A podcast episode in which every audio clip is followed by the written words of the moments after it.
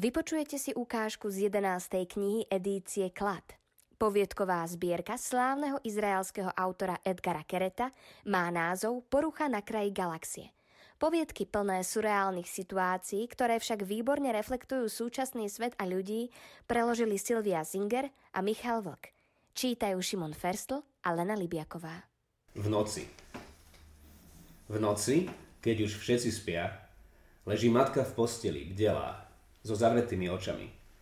Kedysi, keď bola dieťa, chcela byť výskumníčkou. Snívala o tom, že objaví liek proti rakovine alebo nachladnutiu, či proti existenciálnemu smútku. Mala dobré známky a úhľadné zošity. A okrem liečenia ľudstva chcela tiež letieť do vesmíru a vidieť činnú sopku. Ťažko povedať, či sa jej v živote čosi pokazilo. Vydala sa za muža, ktorého milovala, pracovala v oblasti, ktorá ju zaujímala. Narodil sa im krásny chlapček. A napriek tomu sa jej ťažko zaspáva. Možno preto, že jej milovaný vstal pred hodinou na záchod a ešte sa nevrátil. V noci, keď už všetci spia, vyjde otec bosý na verandu zafajčiť si a spočítať dlhy. Drie ako kôň, snaží sa šetriť. Ale všetko stojí ako si viac, než má. Bezkrký muž v kaviarni mu už raz požičal, čo skoro mu dlh bude musieť začať splácať, ale netuší, odkiaľ na to má vziať. Keď dofajčí cigaretu, odstrelí ohrok z verandy ako raketu a zazrie, ako dopadne na chodník. Nepatrí sa špiniť chodník, hovorí svojmu synovi vždy, keď malý odhodí na zem obal z nanuka či cukríka, ale už je neskoro a on je veľmi unavený. A okrem myšlienok na peniaze nemá v hlave nič. V noci, keď už všetci spia, sa chlapcovi snívajú únavné sny o hárku novín, čo sa mu prilepil na topánku a nedá sa dať dole. Mama mu raz povedala, že sny sú spôsob, ako myseľ hovorí sama so sebou, ale chlapcova myseľ rozpráva nejasne. A hoci sa ten otravný sen každú noc vracia, zapácha cigaretovým dymom a je mokrý od stojatej vody, chlapec z neho nedokáže nič pochopiť. Prevracia sa v posteli a hlboko vo vnútri vie, že čoskoro vôjde mama alebo otec a prikryjú ho. Medzi tým dúfa, že hneď ako sa mu podarí odlúpnuť noviny z topánky, ak sa mu to vôbec podarí, konečne príde iný sen. V noci, keď už všetci spia, vyjde zlatá rybka z akvária a obuje si otcové kockované papuče. Potom si sadne na pohovku v obývačke a prepína programy v telke. Najradšej sleduje kreslené a prírodopisné filmy. A tiež trochu CNN, keď sa stane teroristický útok alebo nejaká katastrofa. Všetko pozerá bez zvukov, aby nikoho nezobudila. Okolo 4:00 ráno sa vracia do akvária. Mokré papuče nechá pohodené uprostred obývačky. Je jej jedno, že matka to zajtra ráno otcovi vytkne. Je ryba a okrem akvária a televízie nemá v hlave nič. Narodeniny po celý rok. Bol raz jeden bohatý muž. Veľmi bohatý. Podľa ktorých by povedali, že až príliš bohatý. Pred mnohými rokmi niečo vynašiel, alebo niekomu vynález ukradol. Bolo to tak dávno, že ani on sám si to nepamätal. Vynález predal obrovskému konglomerátu za veľmi veľké peniaze. Muž investoval všetky tie peniaze, ktoré dostal, do pôdy a do vody. Na kúpenej pôde postavil malinké betónové bunky a predával ich ľuďom, čo túžili po stenách a streche. Vodu zabalil do fliaš a predal ju tým, ktorí boli smední. Keď potom všetko predal za prehnane vysoké ceny, šiel do svojho obrovského a veľmi pekného domu a rozmýšľal, čo spraví so všetkými peniazmi, ktoré zarobil. Mohol samozrejme rozmýšľať aj nad tým, čo spraví so svojím životom, veď je to otázka o nič menej zaujímavá, ale ľudia s veľkým množstvom peňazí sú príliš zanepráznení, aby si na túto otázku našli čas. Bohatý muž si teda sedel vo svojom obrovskom dome a snažil sa premýšľať nad vecami, ktoré by mohol kúpiť za rozumnú cenu a potom ich predať za veľké peniaze. Ale rozmýšľal aj nad inými vecami. Takými, ktoré by ho len obyčajne rozveselili. Cítil sa osamelý a potreboval niečo, čo by ho robilo šťastným. Nebol osamelý preto, že by bol nepríjemným človekom. Bol naopak veľmi milý a veľmi populárny. Mnoho ľudí vyhľadávalo jeho spoločnosť. Keďže však bol aj citlivý a podozrievavý, myslel si, že ľudia ho vyhľadávajú len pre jeho peniaze. Preto sa rozhodol všetkých sa strániť. Pravdu povediac, nemýlil sa, všetci okolo neho, až na jednu výnimku, ho vyhľadávali aj pre peniaze. Pretože ich nemali dosť, alebo si mysleli, že ich nemajú dosť. A zároveň si mysleli, že on ich má priveľa. Všetci okolo neho. Až na jednu výnimku boli presvedčení, že ak im dá trochu zo svojich peňazí, o nič nepríde, zatiaľ čo ich život sa radikálne zmení. Všetci okrem jedného. A práve tento jeden človek, ktorého vôbec nezaujímali peniaze bohatého muža ani budúcnosť, ktorú by si za ne mohol kúpiť, spáchal sa mu vraždu. Bohatý muž ležal na bielej mramorovej podlahe v obývačke svojho domu a ľutoval sa. Bol príjemný jarný deň a studená mramorová podlaha mu chladila telo, ale ani tomu vôbec neprekážalo, aby sa ďalej ľutoval. Premýšľal. Musí na tomto svete byť niečo, čo chcem. Niečo, čo ma môže urobiť šťastným. Niečo, čo mu možno niekto iný musel zasvetiť celý svoj život, aby to získal. A ja si to budem môcť len tak kúpiť a ani nebudem musieť vyvinúť akékoľvek úsilie. Nič mu však na um nezišlo. Ležal na studenej podlahe celé 4 hodiny, až kým nezazvonil telefón. Na druhom konci linky bola jeho matka. Volala, aby mu zapriala všetko najlepšie k narodeninám.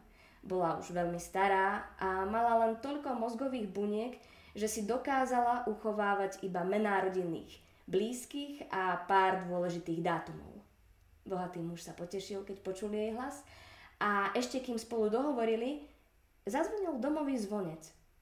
Vo dverách stal poslíček s motorkárskou helmou a v rukách držal voňavé kvety a list s blahoželaním. Človek, ktorý mu poslal kvety, vôbec nebol milý, ale kvety boli pekné a ešte väčšmi ho rozveselili. Celá tá radosť prebudila v mužovi podnikateľskú myšlienku.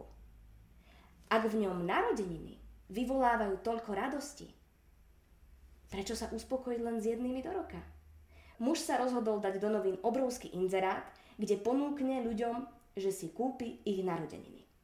V skutočnosti nie narodeniny ako také, veď predsa tie nie je možné naozaj kúpiť, ale všetky výsady s nimi súvisiace, darčeky, blahoželania, oslavy a tak ďalej. Odozva na inzerát bola úžasná. Možno to bolo spôsobené vtedajším hospodárskym poklesom, alebo tým, že ľudia neprisudzovali svojim narodeninám priveľa dôležitosti. Nech už bol dôvod akýkoľvek, za menej ako týždeň bohatý muž listoval takmer plným diárom, v ktorom mal poznačené na každý deň iné narodeniny. Väčšina predávačov narodenín bola čestná.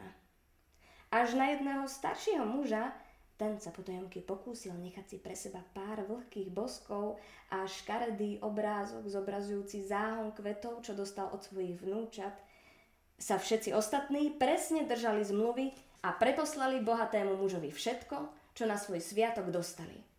Ani sa im nemusel vyhrážať alebo sa s nimi súdiť.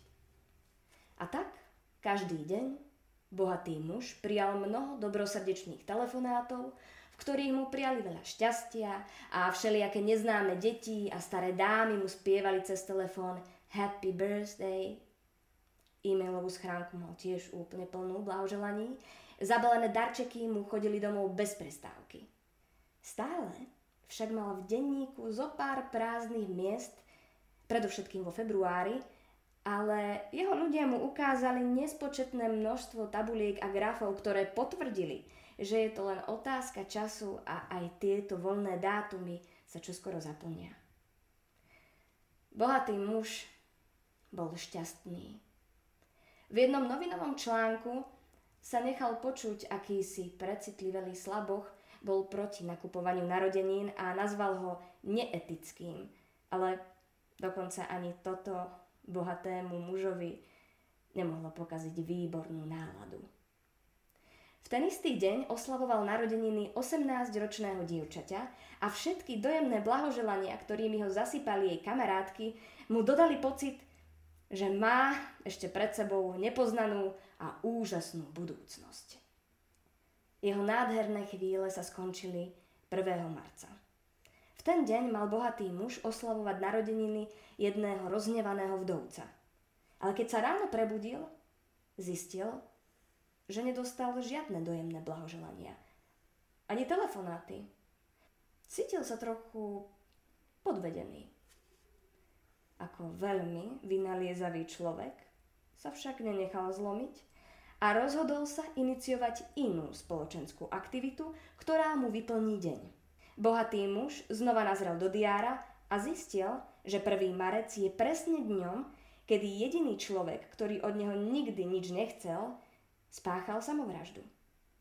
Rozhodol sa ísť na cintorín.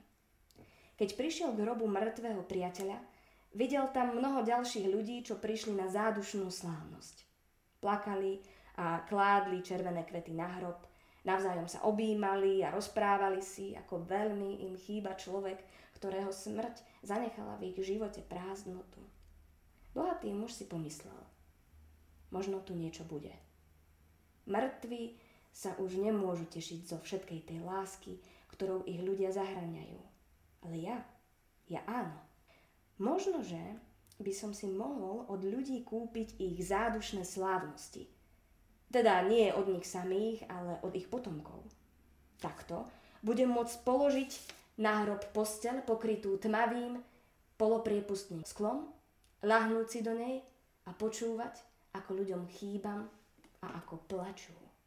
Bol to zaujímavý nápad, no bohatý muž ho už nestihol zrealizovať. Umrel na druhý deň ráno a ako všetky udalosti, z ktorých sa v poslednom čase tešil, aj jeho smrť bola vlastne určená niekomu inému. Jeho telo našli medzi rozbalenými darčekmi, čo dostal na narodeniny. Kúpil si ich od istého neúspešného revolucionára. Neskôr sa zistilo, že v jednom z tých darčekov sa skrývala výbušnina, ktorú poslal akýsi totalitný režim. Na pohrebe bohatého muža sa zúčastnili tisíce ľudí. Všetci prítomní túžili po jeho peniazoch, ale zároveň ho všetci mali aj veľmi radi. Oplakávali ho celé hodiny, spievali smutné piesne a obložili jeho tmavý hrob malými kamienkami. Celé to bolo také dojemné, až dokonca aj mladý čínsky miliardár, ktorý si kúpil od potomkov bohatého muža práva na jeho hrob a pohreb, na celú udalosť sa pozerala vznútra polopriepustnej sklenenej schránky uloženej na spodku hrobu, pritom vyronil slzu.